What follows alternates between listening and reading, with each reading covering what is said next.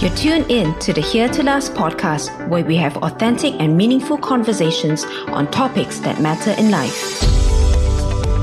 I'm your host, Deborah Chan. We only have one chance at life, so it matters what we listen to. So lean in.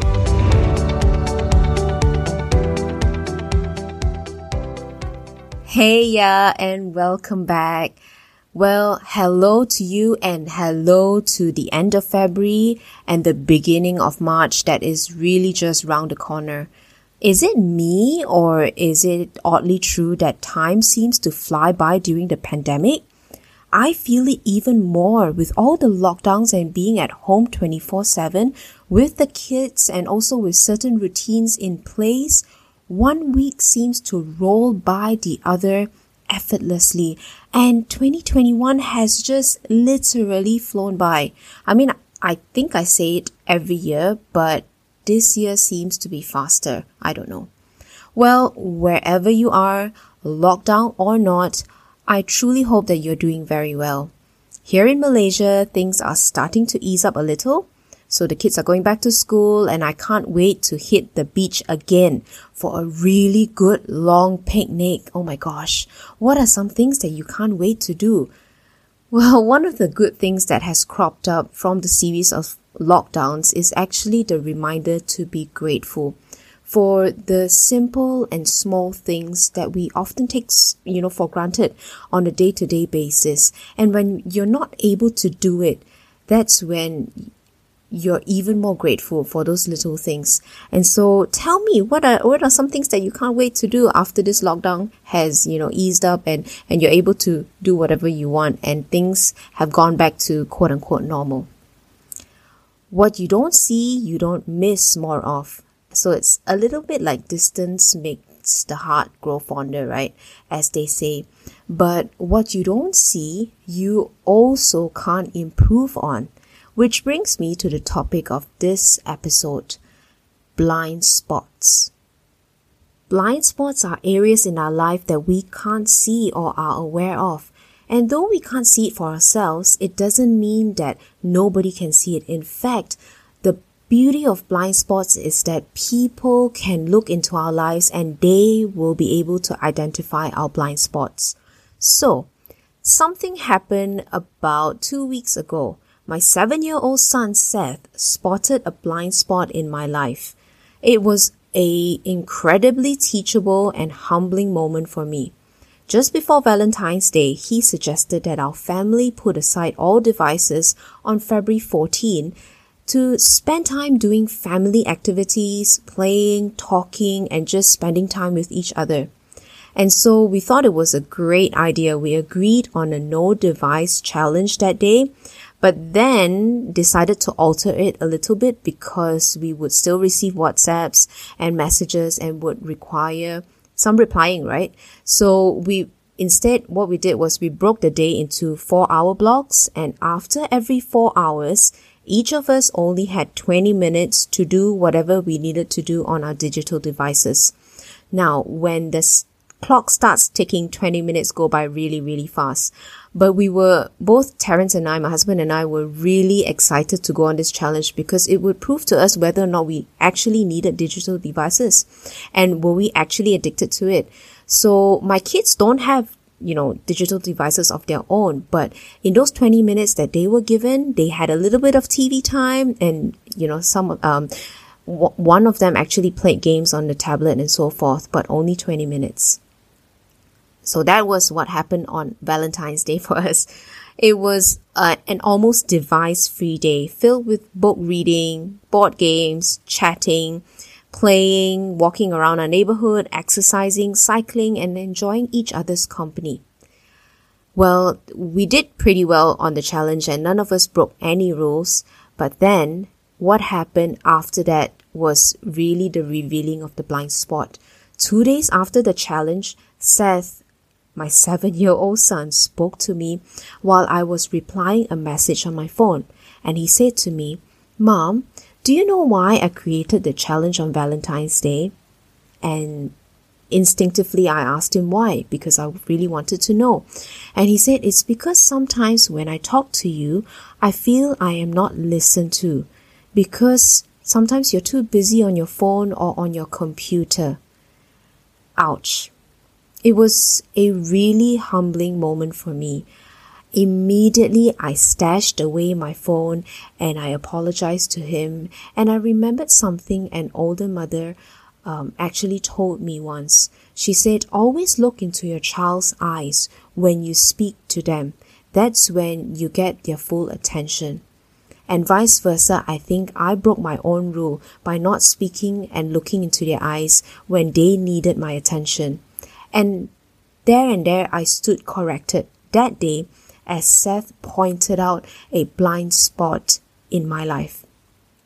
Admittedly, it is so much harder to give my children 100% attention all the time when they are with me 24 7. I mean, working parents who have gone through MCO and, you know, you've gone through the whole lockdown, I think you share the same struggles as well. The day to day schedules are muddled up with like work, school, and everything in between. But regardless, it is no excuse for us not to give our children 100% attention. And I was so glad that my seven year old son opened up to me that day and he called me out and he spoke truth and also um, a word into my life and um, and essentially he called out a blind spot so blind spots in our life actually restricts restricts all of us um, individually from reaching our full potential and it can also be harmful in many ways where blind spots, you know, are uh, essentially the word blind spots come from, uh, you know, when you're driving um, and you can't see a certain angle when you're driving. What happens is that blind spots can cause you to get into an accident or damage your car. So likewise, if we don't identify and deal with the blind spots in our life, it can be damaging and it can cause us to go into vicious cycles of hurt or failed relationships or, you know, unwanted circumstances.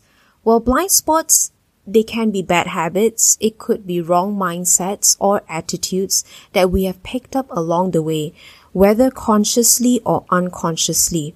And to identify them, we need people whom we can trust and humility on our part to acknowledge them and to improve and make right what is not right. So, where do we even start with blind spots? Let's face it, it has to start with our own ego. There are two pitfalls that people can fall into when you are younger as a youth or in your early 20s. You may have the tendency to have a know-it-all attitude or I know better than you attitude, right? Similarly, the same attitude can plague our lives in you know, in later years where we're 40s, 50s, and 60s, and we've experienced some sort of success in life, and you may have the same attitude and think the same way that you know it all and you know better. That's damaging ego. If you happen to have this kind of mindsets or attitude, you can be sure, right, that your ego is standing in the way of you realizing your own blind spots. See, your ego is a protective device that is built in every one of us. Psychologists refer to our ego as a defense mechanism that makes it hard for us to accept our mistakes and our weaknesses. And sometimes our ego is referred to as pride or the fear to be wrong or saving face, right? Ego makes it harder for us to accept and admit our mistakes and weaknesses. Think of the last time your ego was threatened or challenged. How did you react in those situations? Were you defensive, angry, flustered, or did you push the blame on others immediately? We've all been there. I have been there. When our ego has been challenged, it is also most likely the same times our insecurities are uncovered. Sometimes our ego is linked to our deepest fears and needs. Hence, we put up a strong and confident I am in control front. But humanly speaking, we all deal with all these fears and needs at different times in our life. The need to be loved, the need to belong, the need to feel important, the fear of losing out, the fear of not surviving, the fear that we don't matter. They are all part of our ego, the intangible protective device inbuilt in all of us. Ego makes it so much more difficult to see ourselves objectively and our choices objectively. But if we learn to let go of our ego, to let go of our pride and our need to be right all the time, and also our need to save face, which is actually a very Asian thing, I think we can all be better people for it. So, really, identifying your blind spots starts with dealing with your ego. And once you have bid farewell to your ego, it is time that we welcome feedback from trusted people around us. Allow others to shine a light into our blind spots and into our life, particularly with respect to our faults and our weaknesses, also our limitations. It teaches us how to become better people, better listeners, and it forces us to be vulnerable to others and to be open and transparent to others. And as a result of that, when we have learned to be open and vulnerable and to trust others, we grow deeper in our relationships with those people that we trust. But I guess the thing here is this. It's not just any Tom, Dick, or Harry that you want to have feedback from, right? You don't, it will be totally foolish to ask the whole world what they think about you because you will get all kinds of feedback. It is not criticism that you're looking for, but it is constructive, wholesome, thoughtful feedback that has your best intentions in mind. And the reason why these people would give you feedback in the first place is because you have given them the right to speak into your life and vice versa, because your voice matters also to them. Now, when choosing what kind of people to give you feedback, it's not just older or more senior people that you need to be looking for. In this case, age doesn't matter, but the level of your relationship matters. Well, what just happened to me was that I gave permission for my seven year old son to speak into my life. I gave him the right to speak into my life and to share with me a particular area in my life that needs improving on. So age doesn't matter, but it is the level of relationship that matters. So how do you even start this process of intentional feedback? And here are three ways. The first is this. Intentionally list down three to five people whom you value, trust, and respect in life. Watch how these people live their lives and note the things that you respect about them. It could be the way they run their business, or the way they navigate and grow their marriage, or the way they discover their purpose in life and how they pursue it. Whatever areas that you're looking to grow in, observe these areas and then list down the names. Then sit them down and have a real conversation. Ask them tough questions like, how do you think you can do better in specific areas in your life? Are there things that you need to improve on or to make right? Ask them what do they think about how you are managing various aspects in your life and be prepared, really be prepared for raw, honest and thoughtful feedback. And honestly speaking, this may not come in your first conversation with them. In fact, it takes time to build real, raw, and open relationships. Allow time and give yourself patience and space when it comes to growing these intentional relationships. But never forget the reason behind wanting to grow these relationships is because you want to give that person the right to speak into your life. So do it. The second is this on the work front, it is easier to spot blind spots because there are so many tools out there to choose from.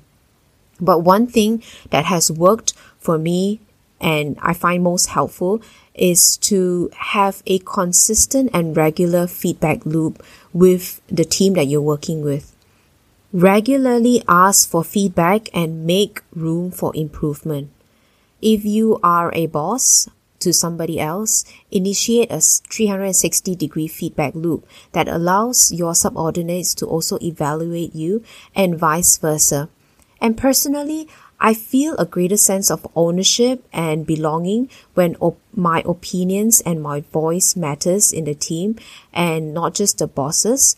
So whether you're a boss or you're working under somebody else, I think feedback can come intentionally and it doesn't need to be a top down approach. The culture of regular feedback allows everyone in the organization to continuously learn, to improve and challenge each other and your individual barriers as well. And it also actually reduces the chances of dictatorship within a team.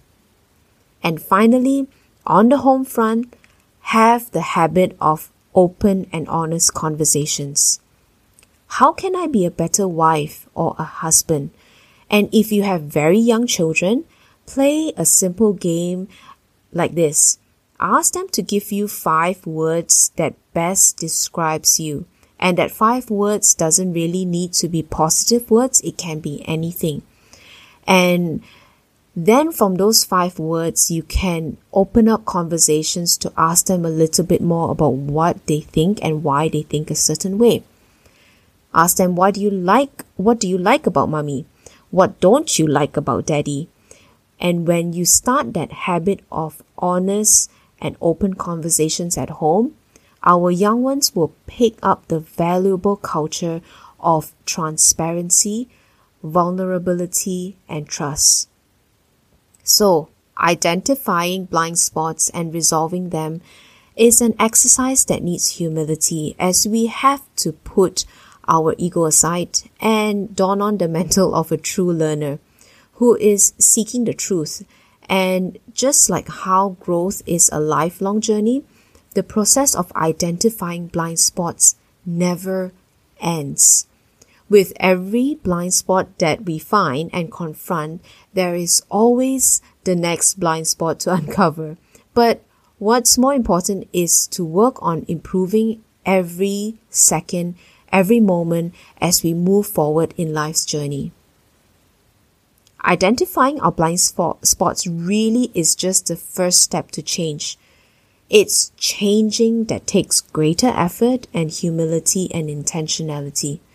Personally, that change happens in the heart and not just in the mind. It takes more than human strength. And for me, as a Christian, I need God and His strength and grace and wisdom to become a better person. That's that. If you have been encouraged by today's episode on blind spots and also my previous other episodes, be sure to subscribe so you won't miss an episode Connect with me on Instagram at Here to Last. And if you don't mind, rate this podcast and share it with your friends to help others find out more about it. I have enjoyed talking to you and sharing my heart out in as much as I hope you have enjoyed listening. Till then, more chit chat soon.